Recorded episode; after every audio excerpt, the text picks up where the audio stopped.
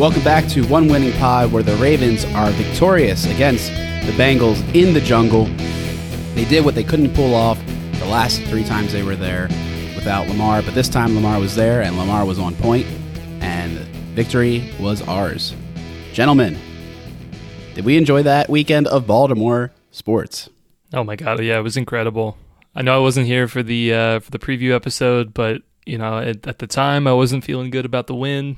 I thought the Bengals were going to bounce back in a big way at home. But, uh, yeah, once we secured the dub in uh, in Cincinnati and then, you know, got to watch that ninth inning and then the extra innings for those, like, wow, that was uh, that was a pretty great hour. I was I was pretty pumped for the rest of the afternoon.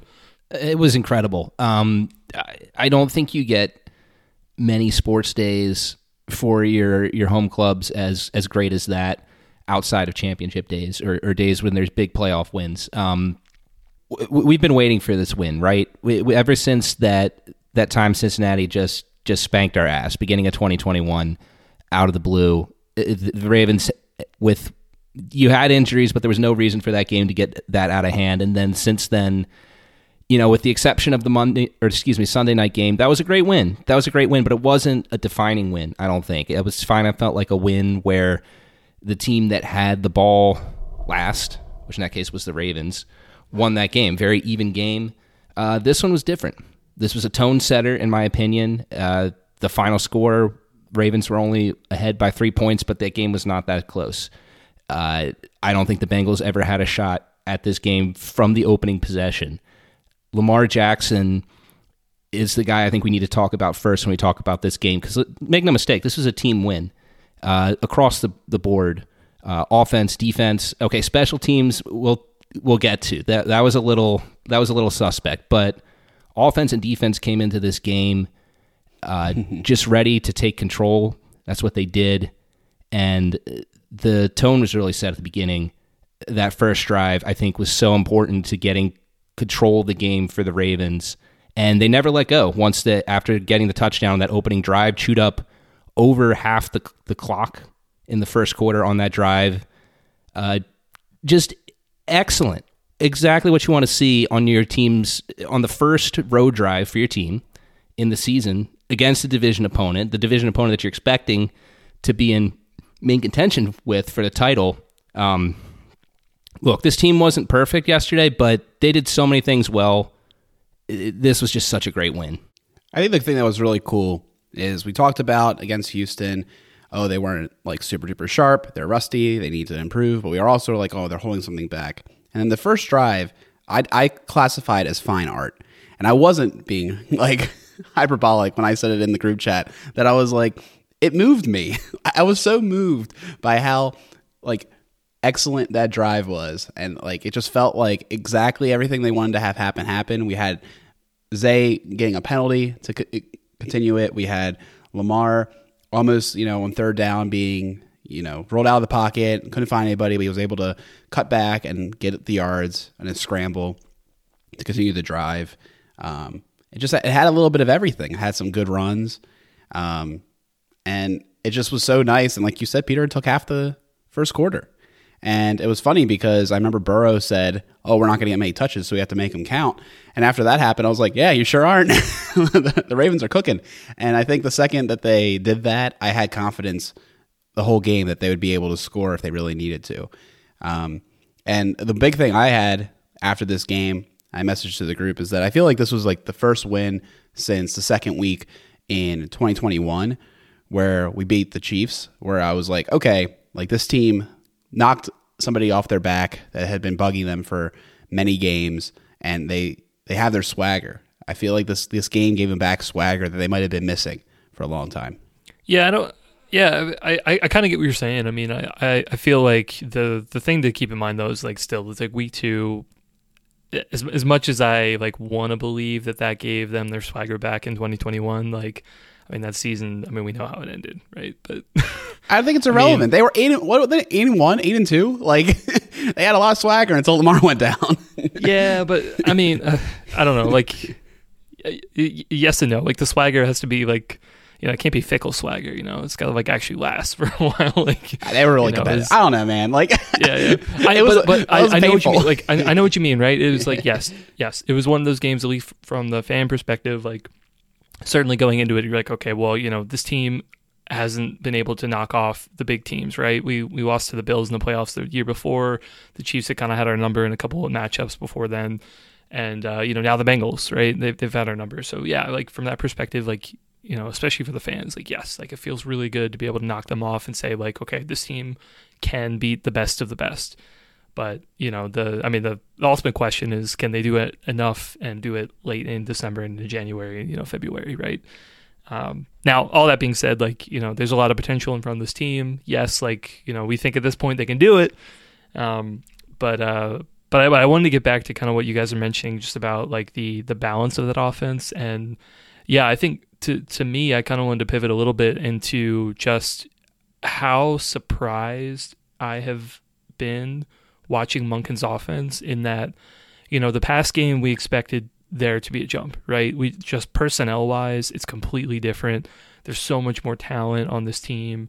Um, and, you know, we expected it to make a jump, but to me, the the key for this offense right now is, as it stands, is that the balance is incredible. I mean, we're still running the ball almost as effectively, if not just as so, as we were under Roman. I mean, Gus is averaging still five yards a carry. I mean, Justice Hill looks really good. I know he's had, you know, not as many positive runs, but I mean, in terms of just like how he looks from like an eye test, like he looks like a completely different runner. He, he runs with power. Um, he's picking up, you know, key yards and, and, and you know, things in critical situations. So um, a lot of, I mean, a lot of credit to, to Monken for figuring it out and, you know, putting a product on the field that, I mean, has the balance that we're looking for. That balance is is so key, what you said. It's really the thing that's been most striking with this offense. You look at uh, yesterday, Lamar Jackson attempted thirty-three passes. And for rushing, we had thirty-seven rush plays. So that's really split right down down the middle there. Um, and of course, some of that was, was Lamar scrambling as well. But look, you, you saw ten carries for Gus Edwards, eleven for Justice Hill. You, you love to see this. Um Maybe Dobbins could have been a workhorse if uh, he he hadn't gotten injured. I'm not sure, but you know, Justice Hill ha- has never shown in his career really that he can get consistent plays. Right? I mean, far from it. So he's not ready to be a guy who can take every carry. And Gus Edwards, um, we've only seen him be a starter who's getting the bulk of the carries for a limited amount of time.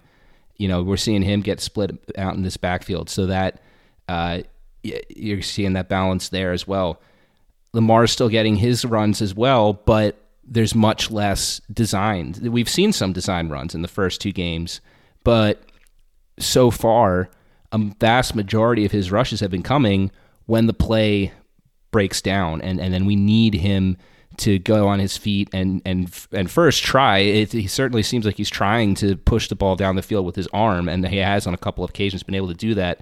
Um But yeah, just a, a bigger focus on just what the rest of the league is doing, for lack of a better term. Um, this offense, you can see it when Lamar drops back. He's going through his progression. Sometimes he's going in on his first read, but there's other times you could see, particularly in this game when he had a lot of time to throw, he's looking around the field, he's scanning, he's looking off his first and second, going to his third read. You can see the difference through two games. And now I do want to caveat the first two games in twenty nineteen, when Greg Roman took over for as offensive coordinator, those those games were really great too with the offense. You know, uh, we scored even more more points in, combined in those first two games than we scored in these two games. So it is still early returns. That said, these early returns have looked like this is going in the right direction. This is the direction that we had been calling. Most of the fan base had been calling for this offense to go. So uh, early returns are checking out great. We have to see how this ages, but right now, this team is, is on the right track to make the most of the offensive weapons, uh, the talent that they have at those positions, and and make them the biggest headache they can for opposing defenses. I think to piggyback off of that, you're seeing them target seven players with three or more targets in this game. So they're basically saying every one of those weapons that we know we have, that we've talked about all offseason, are going to be involved, and at any moment they could have their number called. And you can't just think, oh, they're running four routes, but it's going to Mark Andrews. You know, in the past you were like, they're running, they're running routes. they're they're running routes, but who's getting all the targets, right? The target share was was so condensed. Now the car- target share is very widely distributed, and I think that helps a lot. And I I think that's what they were almost establishing in this game. Uh, I think it was intentional to get everyone involved. It wasn't just um, Odell getting injured halfway through the game and having to to come out and giving snaps to Aguilar. No, Aguilar was involved before that, and Aguilar was continuing to be involved. And then Duvernay had a lot more involvement in this game than he did a week ago. Um, and then, of course, J K um, is gone, but Hill and and uh, I guess I don't know if Edwards got any catches, but Hill definitely got a couple catches. They had a couple plays designed to him, and also that amazing uh, shovel pass to kind of get out of trouble. I really do like that aspect, too, of the offense, that the running backs are getting used a lot more as checkdowns, and I think that's a little bit better than having Lamar run uh, every single time. Like, I, I'm glad that he has a, a passing option as well, because sometimes I felt like in, in the Roman offense, with his legs being the check down, there were times he got caught because there was no, there weren't nowhere he could go. But sometimes when he has nowhere to go, he's able to find that running back in the flat. So I think it's a, it's added an extra dimension. And if he doesn't yeah. go there, he uses them as a blocker. Right. Right. Yeah, I feel, I mean, you know, on that point of having a check down option, like one, I feel like common, you know, thread we've seen with like a Monken offense now is um, Bateman seems to be running a lot of these like shallow crosses and, uh, you know, getting involved in that way. Um, you know, a little bit more in the intermediate game as well if we're looking his way uh, there. But I, I feel like kind of with the way the routes have been going, you've been seeing a lot of those underneath options to kind of give Lamar that read, uh, you know, as he's scanning through and, and, and, having a dump off option. So yeah, I mean, it's, it, it's great to kind of have, you know, different layers to it, right? You got the running backs at, at, at some layer, and then you got Bateman, and then you have like, you know, the rest of the receivers kind of out there. It's, it's funny you mentioned the, uh, you know, uh, not, not going to Mark Andrews all the time, Alec, because I, I feel like in the broadcast, I don't, I don't, I guess you didn't probably see that because I know you weren't uh, watching live for the whole time, but I think during the broadcast when, uh, when they ended up taking that shot to um, Andrews, who didn't come down with the touchdown the first time, it, I think the, the broadcasters kind of called it out, right? Because they were throwing it up, and yeah. they're like, well, they probably Lamar was probably going to O B J, but Andrews was there, and Andrews was like, well, this is what I usually do, so I'm going to try to catch it. Yeah, I actually did catch that one. Um, but yeah, I, I I thought it was funny, too, because Odell was like right behind him. Yeah.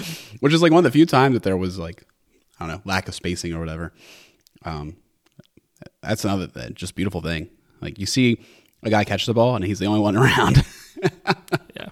Yeah, and I'm, I think at the end of the day, too, like, I'm, I'm with Peter. Like, first two weeks, like, the N F L still has to figure things out, and they will. Like, the, the people are going to adjust to the Monken offense. Things are going to not be as, you know, uh, as fun as they are right now uh, with time. But, uh, you know, all that being said, like, yeah, I think We're, we're we're seeing a lot of different options. I think a lot of um, different ways that Monken can be creative and have success. So, I mean, that's always a good thing to see. Um, one, like, kind of minor improvement that, you know, I feel like I was griping on a week one. Um, it's just kind of like Zay's usage of we were kind of force feeding him week one. Um, this game, I felt like, I mean, we're actually using him uh, not as much, but, you know, in more effective roles. That touchdown pass, um, or sorry, the, the deep ball to, to, to Zay, Um, early in the game, like, I mean, that was just a beautiful route by him of being able to split the safeties and, and get open. And then, like, the catch was incredible. So, I mean, that was just like a, you know, I look at that, I'm like, okay, like, that tells me Zay is like the guy. Like, that's a great catch. Like, you don't see that very often. And I just, I loved it just from the, you know, it's not necessarily using the same way as we did in week one. I think we still tried to kind of give him the ball in, in those sort of like jet sweep sort of motions, like once or twice, but it was a little bit more spread out. Yeah, d- definitely. And going back to that uh, that catch by Zay, I think we also have to give a, a lot of credit to Lamar on that throw too. I mean, that that throw, I, I'm I'm just watching it back again right now as we're talking about it. The offensive line gave him an incredible amount of protection. He had a ton of time back there to just let that play develop. Um, and we'll get to the offensive line because that was a huge part of this win. But I mean, you you look at this. at this pass, and, and also when this pass was, right? This was right after the Geno Stone interception, so look at it, like, we're, we we got them, we flipped the field, right? We kind of what what uh, they did with to us with Trey Hendrickson, except ours took a tad longer to develop. You were able to get the ball back in a situation where Cincinnati was looking to go ahead, go ahead. They're in the red zone. Geno Stone comes through with that clutch interception, gets you the ball back, and then immediately you go for the for the gut punch, that deep ball downfield, hit him almost fully in stride and between two safeties. There's so many throws we can point to for Lamar today, or or I should say Sunday in that game. That one that right there might have been the most impressive of several impressive throws that he made. And again, this is another big reason why the Ravens won this game and the Bengals didn't. Again, we're talking about the situation that this this play was completed. You know, just looking to get back momentum after the Bengals just had the momentum taken out of them, and you go and you and you make that um, you, you make that deep shot. You don't play it conservative. You you see that you have something you can do there. Get the ball in the red zone right after that interception. Um, that was huge. And I think that that is something that, that might go underlooked in this game when you just look at the final box score. But really, the big reason that the Ravens were able to pull this game off was because in critical situations in this game, the Ravens continually produced and the Bengals continually floundered. Yeah, that was a cool one. Apparently, they, I mean, I I, I saw when they tried it, they, they did throw an earlier pass to Zay, and they had it. It just was slightly overthrown. And they were like, let's go back to it. We can beat them. And sure enough, they did. That was the discussion during halftime. And I also found it interesting, like kind of, not to cut the head of the defense, but Geno called that pick before the game because they knew that they liked running that kind of route con- concept. And when they were in that uh, formation, they called the play. And he was like very confident he was going to get it. And then Roquan said that he was like, he turned around and it was like watching the ball go in his hands, like, come on, catch it, catch it, catch it. Like, make the prophecy happen. So uh, that that was awesome. And yeah, you're right. Like the way that happened back to back, I kind of forgot about it in the moment. Like one thing about back to the game until I did my rewatch. It's like pick, huge swing, awesome, feeling great. And then they just unload to get down to like the fifteen um, on that, that huge pass. And it was uh, yeah, quite the one two punch. I think my favorite pass, though, of the game, I would say, is that back corner uh, or back shoulder pass to Aguilar because he threw it open. It wasn't open. There was no reason to assume that he would be open. I mean, you know, they practice and they have trust in the guys, but he threw it well before he was open. You know, a huge anticipation throw, something we didn't see too often Um, in the Roman offense. I'm glad to see that they have that in their bag of tricks. And uh, that was, I mean, it was stellar. No one could catch it except for him, and, and he sure did. Yeah, absolutely. Growth we're seeing from Lamar f- from the passing perspective. Could he have made that throw in years prior? I can't say, though, because we that's not a play that we would see under Greg Roman, right? Um, th- that's a play that, that's, that's similar to what we've, we're seeing in the preseason. We see it now in the regular season. And you're right, Lamar threw that ball on his back shoulder right where it needed to be. Um, it was an excellent anticipation throw, and credit to Aguilar this game. Um, a guy who, when we originally signed him, there wasn't much fanfare there. A lot of the fan base was like, oh, this isn't the move we need. This is just another, you know, Sammy Watkins move, another Des Bryant, what you'd say, you know. But this guy had, was, we heard reports from training camp that he was uh, performing well, being consistent, and in this game where it looked like Odell Beckham was going to have a, a big game, uh, he certainly had some production early on. He goes down. You need someone to step up there um, and, and be that veteran presence. Aguilar was able to go in there, and he rose to the task, had a great game, had the touchdown, like we said, had several other catches over the middle. It's incredible the wide receiver depth we have this team. We, we've never had wide receiver depth. If a receiver goes down, we're, we're always screwed. Like, I, I don't need to remind anyone of that. We all know that. That's unspoken. But Odell went down, and this is something we knew. There was a possibility that could happen this year. We know Odell, he's older. He's our age, so he's older. He's had a, a lot of injuries in his career. There was, There's no guarantee that the guy is going to be able to play every game this year. Now, reports from Harbaugh are that the injury doesn't seem that serious, so I'm expecting that we're... that there's going to be a chance he can play against the Colts. So he might not miss any games outside of just the second half of this one. But yeah, I mean, this is an offense that has guys at the wide receiver position who can come in and pick up the slack if someone's having a bad game or in the unfortunate case, there's an injury.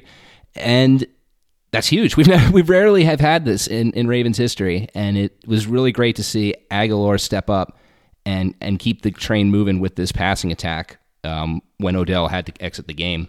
I think it's a good segue, Peter. Um, another, you know, I wanted to kind of bring up uh, before we get to the defense, but another um, really fantastic depth on this team right now, offensive line. Um, Patrick Mekari and, uh, you know, Mustafa. I mean, those guys, like, I, I mean, it was incredible. Like, Trey Hendrickson, you did not hear his name called at all this game. And a huge part of that was on Mekari, um, just for completely shutting him down. Like you guys said, like Lamar had plenty of time on a lot of these plays, um, I, you know, and, you know, huge credit to those guys, because going into it, you're like, you know, we know the Bengals have a pretty formidable front four. And, and clearly, you know, playoff game last year, I mean, that was the difference in the game, right? The the failed Q B sneak to to flip the script. So, and in this game, I mean, I, I, like I said, there there was really no mention of them. Completely silenced. It was, never would have expected that. I mean, that would have been like the boldest of boldest predictions that like Trey Hendrickson like didn't get any tackles or like any sacks or like, you know, Q B hits or anything. Um, I would have never called that. But I mean, just credit to those guys. I mean, Mekari's incredible, man. I just like, I mean, obviously, you know, we we, I think it may be easy to forget that the Bills playoff game was not his finest hour. And I'm sure that he would admit to that. But it isn't just incredible, the turnaround of like a guy who was not good enough for center at the point and then became this sort of backup swing, tackle, interior lineman, center sort of thing.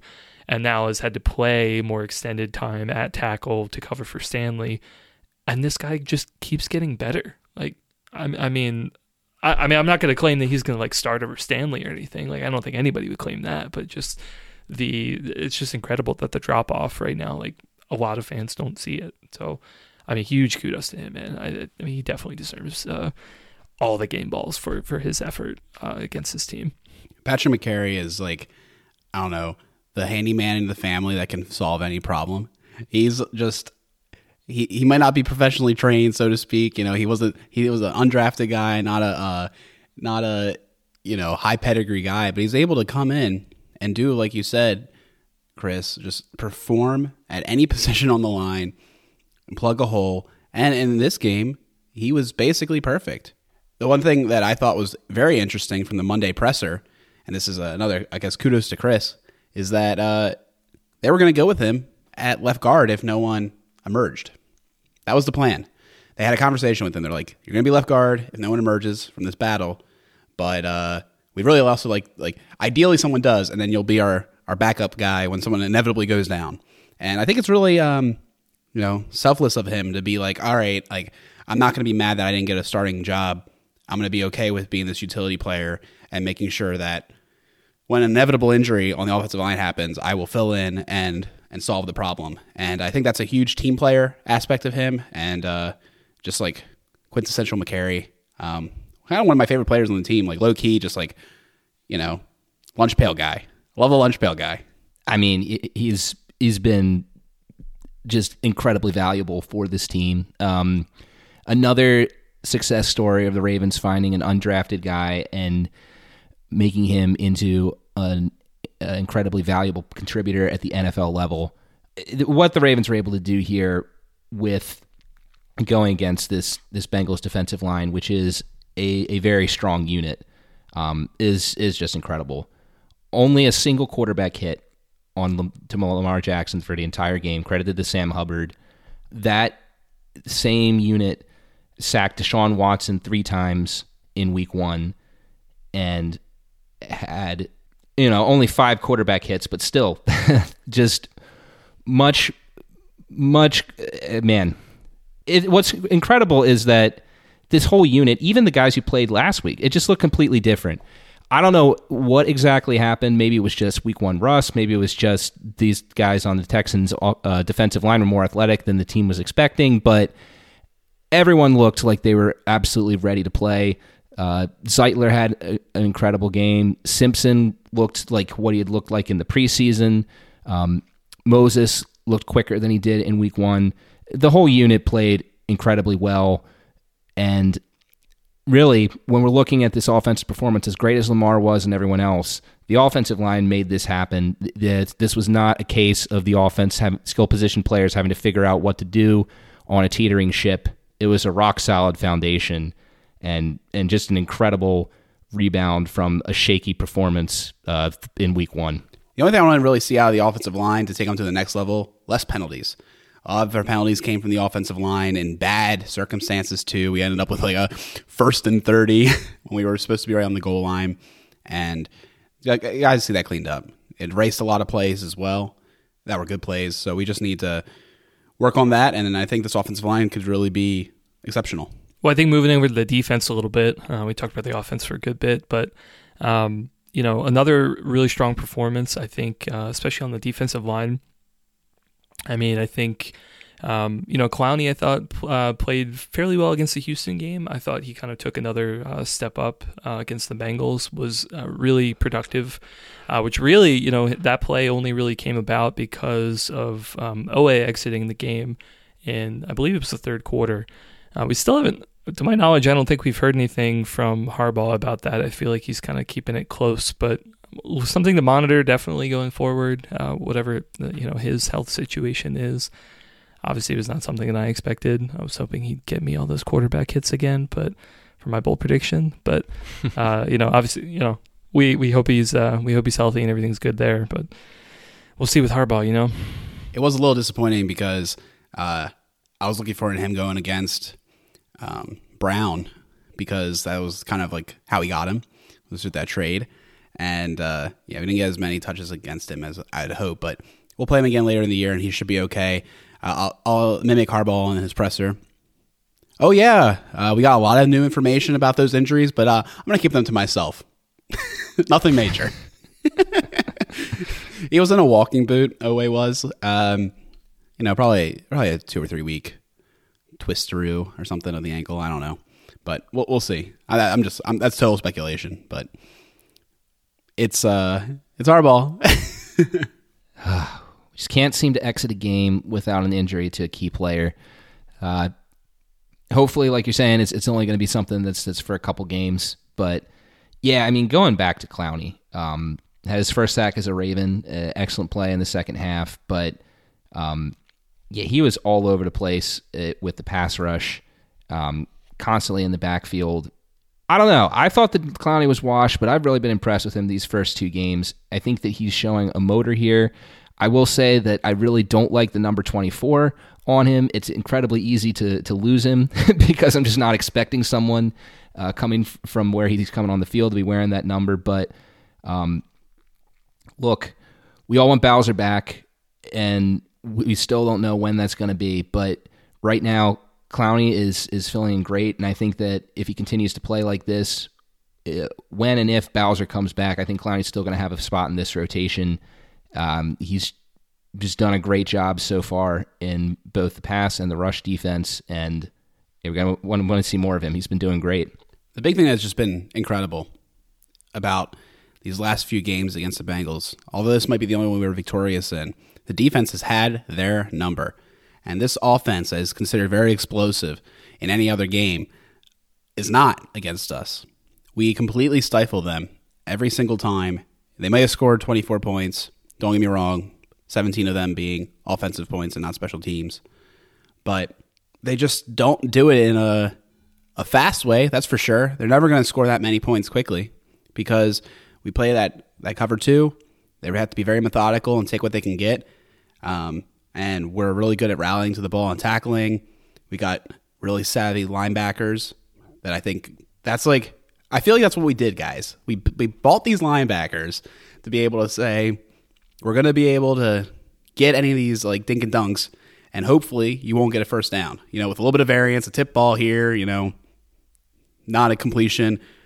We're going to be able to get you out off the field. And I, I think McDonald has so much to do with this. His his scheme is perfect against this team. And I think it's a very winnable formula game after game. If the defense plays like they are and the offense can just put up some points, like they'll win. They'll win every time.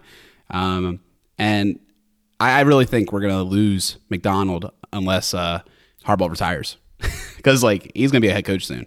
I think the whole league is thinks he's a, a genius.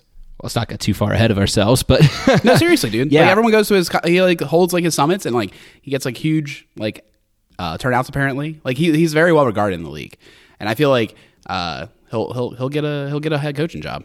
Even though everyone loves to hire offensive coaches, every once in a while a franchise will hire a defensive coach, and I, I think he's going to get a gig.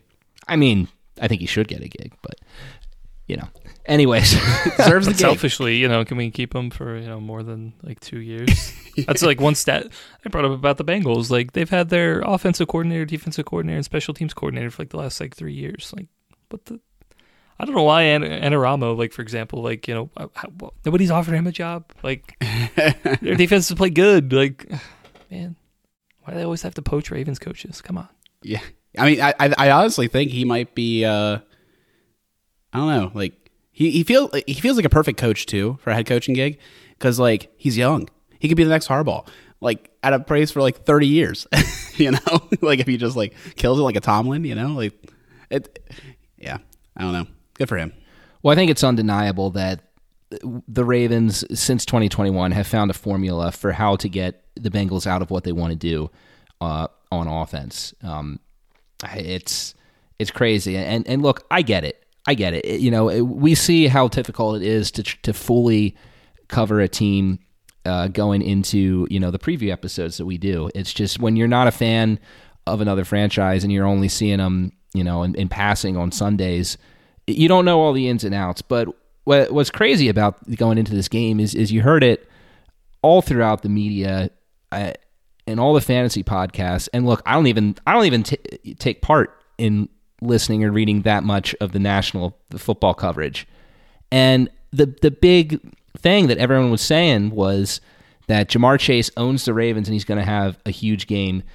I, I guess overlooking the fact that twenty twenty-two happened and the Ravens held Joe Burrow and Jamar Chase in check. I I don't know. I, apparently, everyone's research just skipped last year, but. Look, it was new season, and again, look, I was a little nervous that we might see Chase have a pretty decent game, you know, one hundred twenty-ish yards and a touchdown seemed something reasonable. I don't think that we were expecting, even with this depleted cornerback room that we had, for what happened in twenty twenty-one to happen. That was just because of, of injuries of epic proportions. Like, look, the Bengals are never doing that on the Ravens again. But still, I mean, th- we came in here with no Marlon Humphrey, Uh, and no Marcus Williams, and we're yet again, for the fourth time in a row, able to keep the Cincinnati passing attack at bay. The Ravens have a formula here, and hopefully the Bengals uh, don't catch on to it, but it was it was crazy to me. I know that the Browns took Chase out of the game too, but we were able to as well. And now uh, Burrow apparently strained his calf, the same calf that he was uh, out of, um, you know, the preseason for. I th- I think this was a perfect game here by the defense to kind of mess with the psyche a bit of this team. You know, I don't want to look too far ahead, but this was a huge game as far as the standings. Now, you know, the Bengals, you come in here, you're now oh and two, two losses in the division. Your star quarterback is, has nursing an injury. Your number one target is just completely, just completely not able to get in sync. Um, the Bengals, they're going to have to press on the accelerator and figure out something uh, quickly. I mean, this is a team that already is behind the eight ball, only two games into the season. Oh, yeah, for sure. From like a Bengals strategy, I mean, yeah, you're going into week three, probably with a backup quarterback, already behind two games in the division. Like, that's a bad spot to be in. So, yeah, I mean, you know, they, they probably, you know, they they will once people get healthy, once Burrow gets back healthy. Like, they're, they're going to figure things out. It will happen, but it's just a matter of, okay, how much do they have to catch up? You know, we'll obviously see. We'll, we'll see what the records are when we replay them, and um, I think it's November. But um, November sixteenth. You know, either way. Yeah, yeah. Uh, but either way, yeah, Ravens are in a great position right now. I mean, you'd much rather be, you know, the Ravens position, um, even with all the injuries, like, being two and oh ahead of the Bengals, your your prime division rival at that point, like, you love to take it. Um, especially with, you know, a lot of these injuries too, like, you know, obviously we'll see, but Marlon can come back. We'll feel a lot better uh, with him kind of um, you know, shadowing whoever, you know, he needs to, um, you know, that, that situation. But I, I did want to pivot over to the corners, though, kind of continuing along that thread a little bit. And that, um, you know, I don't know about you guys, but I feel like the, you know, With, with with some of the injuries and then just kind of the uncertainty of the position, uh, pre- even going into the preseason, it I feel like it's been a little bit harder for me as of like the first two weeks of just like following, you know, kind of the cornerbacks and like, okay, where their matchups are. I feel like I'm I'm still kind of trying to feel that out a little bit. But one thing I did notice against the Bengals, I feel like, um, you know, there was no assignment. Like nobody was trailing anybody. It was, you know, everybody sort of covering Um, whomever, and then it was like really kind of on the Bengals to be able to pick the matchup that they wanted, um, you know. And I felt like for the most part, like it, it was kind of spread around. I feel like the only guy who was kind of consistently picked on was maybe Ar'Darius Washington. And let's be honest, I mean, it was just a physical mismatch. If you put T. Higgins on him, I mean, it's just he's got like eight or nine inches on him. Like I, I feel for Ar'Darius. Like I think he played good technique. I think he's a very physical player. But, you know, you can't expect him to kind of win all those jump ball situations. So I I don't really blame him in that, in that uh, you know, situation. But um, but I just want to kind of ask you guys, like, have have you noticed any, any anything from, like, the corner situation around, like, different matchups or, you know, been paying attention to that at all?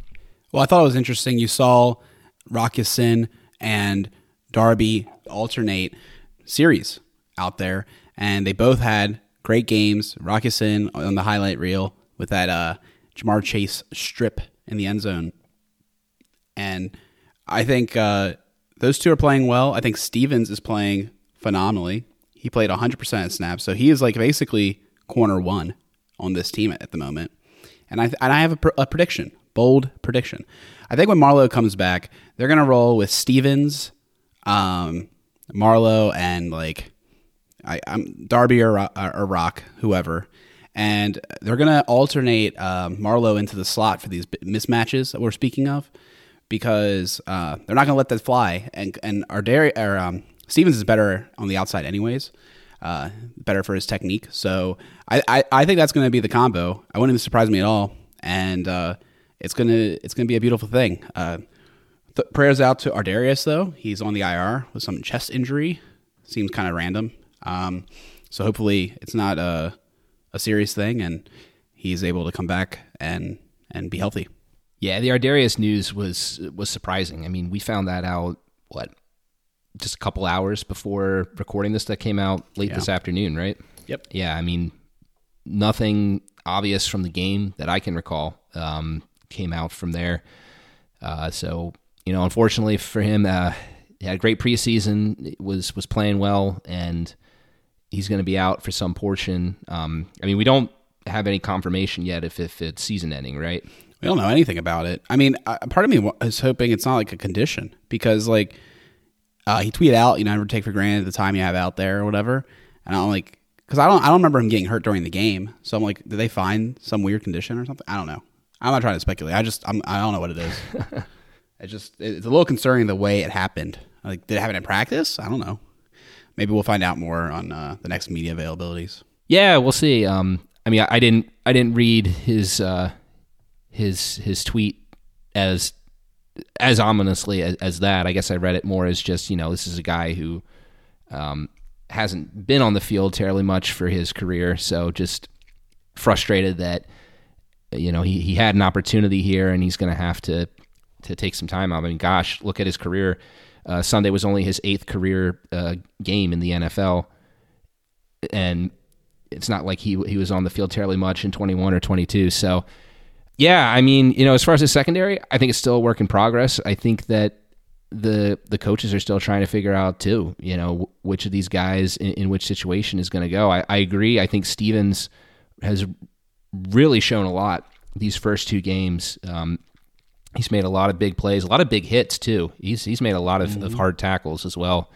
Um, but yeah, I, I mean, look, I, I said after the Houston game they played great, but it was kind of hard to to gauge how much we could take from that because we didn't know the level of competition that they played. Well, look, they just did the same thing against Cincinnati. Cincinnati obviously is a highly a lot of high quality players on that team, um, and we just saw Houston, we saw their passing game get going against the Colts. uh, this past Sunday. So again, still only two games, but I think now we can can really have some some hope that this group is going to be able to uh, hold things together while we wait for Marlon to come back, while we wait for Marcus Williams to come back, hopefully at some point this year. Look, and, and, and a thing that's really helping them is the play of these safeties too. Geno Stone, um, we know that he had the the kind of disappointing ge- preseason game against the Bucks. Uh, we didn't read too much into that because, you know, of, of just what his track record was last year. And of course, we could have been wrong about that. But this game, he stepped up. In addition to the pick, he had some other plays out there. And Kyle Hamilton hasn't made a ton of splash plays yet, but when he's been in there, he's he's been doing well. He's been playing against the run. Um, he's had some big hits. So, look, this secondary right now, again, I, I it's still a position group that I'm still a little worried about just because of all the new faces, but some positive returns here in the first two weeks, and you know, there's there's some real a real chance that this group's going to be just fine. Indeed, I have optimism based on uh, everything you said that uh, this group, what which has, like you said, some holes, uh, or like not holes, but like there are some concerns around it, but I feel like they're answering those concerns faster than the concerns are piling up. And they're trending in the right direction towards being a unit that uh, it, it, that the team can depend on. It's so critical in today's N F L, and I, I think they're basically like how the secondary goes is how the team's going to go. Because I feel pretty confident in the front seven dominating run plays, and it's all just about how we can uh, cover these pass plays, and we'll be all right. Before we head out, uh, out and talk about M V Ps. I do want to, again, shout out Patrick Queen, who had another great game yesterday. Um, really looks like he's uh, poising up for a big year. Um, he looks like a much more confident player. His tackling is much improved. Um, he's playing with a lot of swagger out there, a lot of confidence. Uh, Patrick Queen, in a contract year, uh, great start. Great start. He's He's been playing really well. Uh, we saw that against Houston, and, and that continued in this game against Cincinnati. one hundred percent. Yeah, it's it, you know, I mean, I feel like he kind of had the start last year too, but it just, it, I mean, just what what a change I mean, from his rookie year, even year two. I mean, there were so many doubters, and just, I mean, heck, I mean, we, you know, week to week, we were critical of him too, right?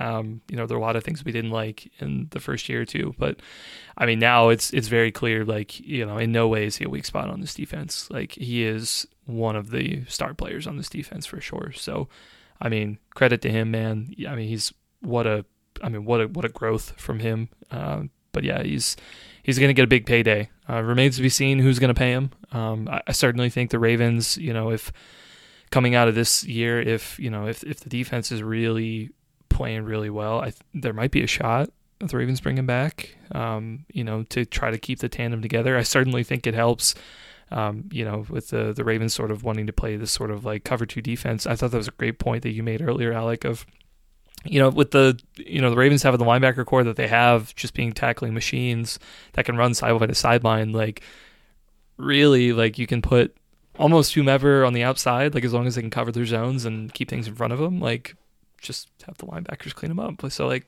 maybe there might be a chance uh, that we can keep Queen for longer, but um, would certainly be nice. Um, you know, if you would have asked me a couple of years ago if we would have done that, like, you know, the answer for almost everybody would be absolutely not. So what a, what a great turnaround for him. Lots of players proving us uh, not wrong per se, probably wrong, but like a lot of players just like exceeding expectations, you know, put them in a box. I think that they're going to be this kind of player, and then they, they continue to grow. And uh, I think we'll talk about a one or two of them in our M V P section. Boys, you want to go first? I mean, I think the unspoken M V P in this game is Lamar Jackson, but um, we really like to shout out players who, who don't usually get the spotlight in this situation, or or maybe, you know, not as consistently. Um, I got to give mine to Aguilar. Again, stepped up when Odell went down. Shame for Odell. It really looked like he was poised to have a, a big game, but next man up, Aguilar came in there, uh, was excellent, had the touchdown catch, and the passing game didn't miss a beat, so he gets mine. I already mentioned it earlier, but Mekari, I mean, just, uh, I'm, I mean, I'm still just like blown away that Hendrickson just was a non-factor in this game. I mean, he's been such a disruptive player for them. one hundred percent Mekari. Excellent. Yeah, that, that Aguilar is what I was talking about, man. I, I feel like he was such a sneaky signing. The guy's a true professional, and uh, he's been just nothing but excellent, honestly, like way exceeding expectations. Um, I think he's probably demonstrated some growth. I mean, I remember watching him with the Eagles. It's not a mystery. And uh, and his time with the with the what, the Patriots and uh, and Raiders, right? Kind of jumped around a little bit. But uh, yeah, he, this this stop has been a great stop so far, and hopefully uh, he, I'm hoping he could be a part of our plans for the future. Honestly, I think he only had a one-year deal, so it wouldn't be the worst if we were able to kind of keep him around for a little longer. But uh, mine's going to go to Stone.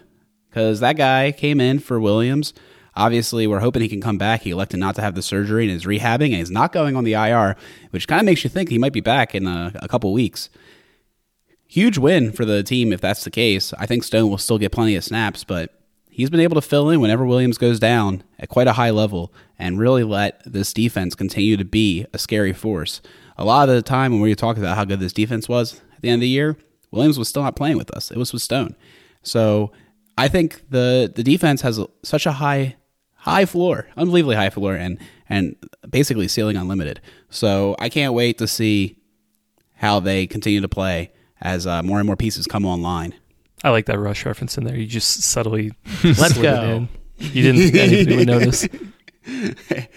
Why say unlimited ceiling when you can say ceiling unlimited? And with that, we'll wrap up the show. Such an excellent win. Let us know what you thought about this win and what your favorite moments were. You can do that on Twitter, at one winningpod, or email us, one winningpod at gmail dot com. Later in the week, we'll be talking to Pete about the Colts preview, and we'll see if the Ravens can go three and oh to start off their twenty twenty-three campaign. Go Ravens!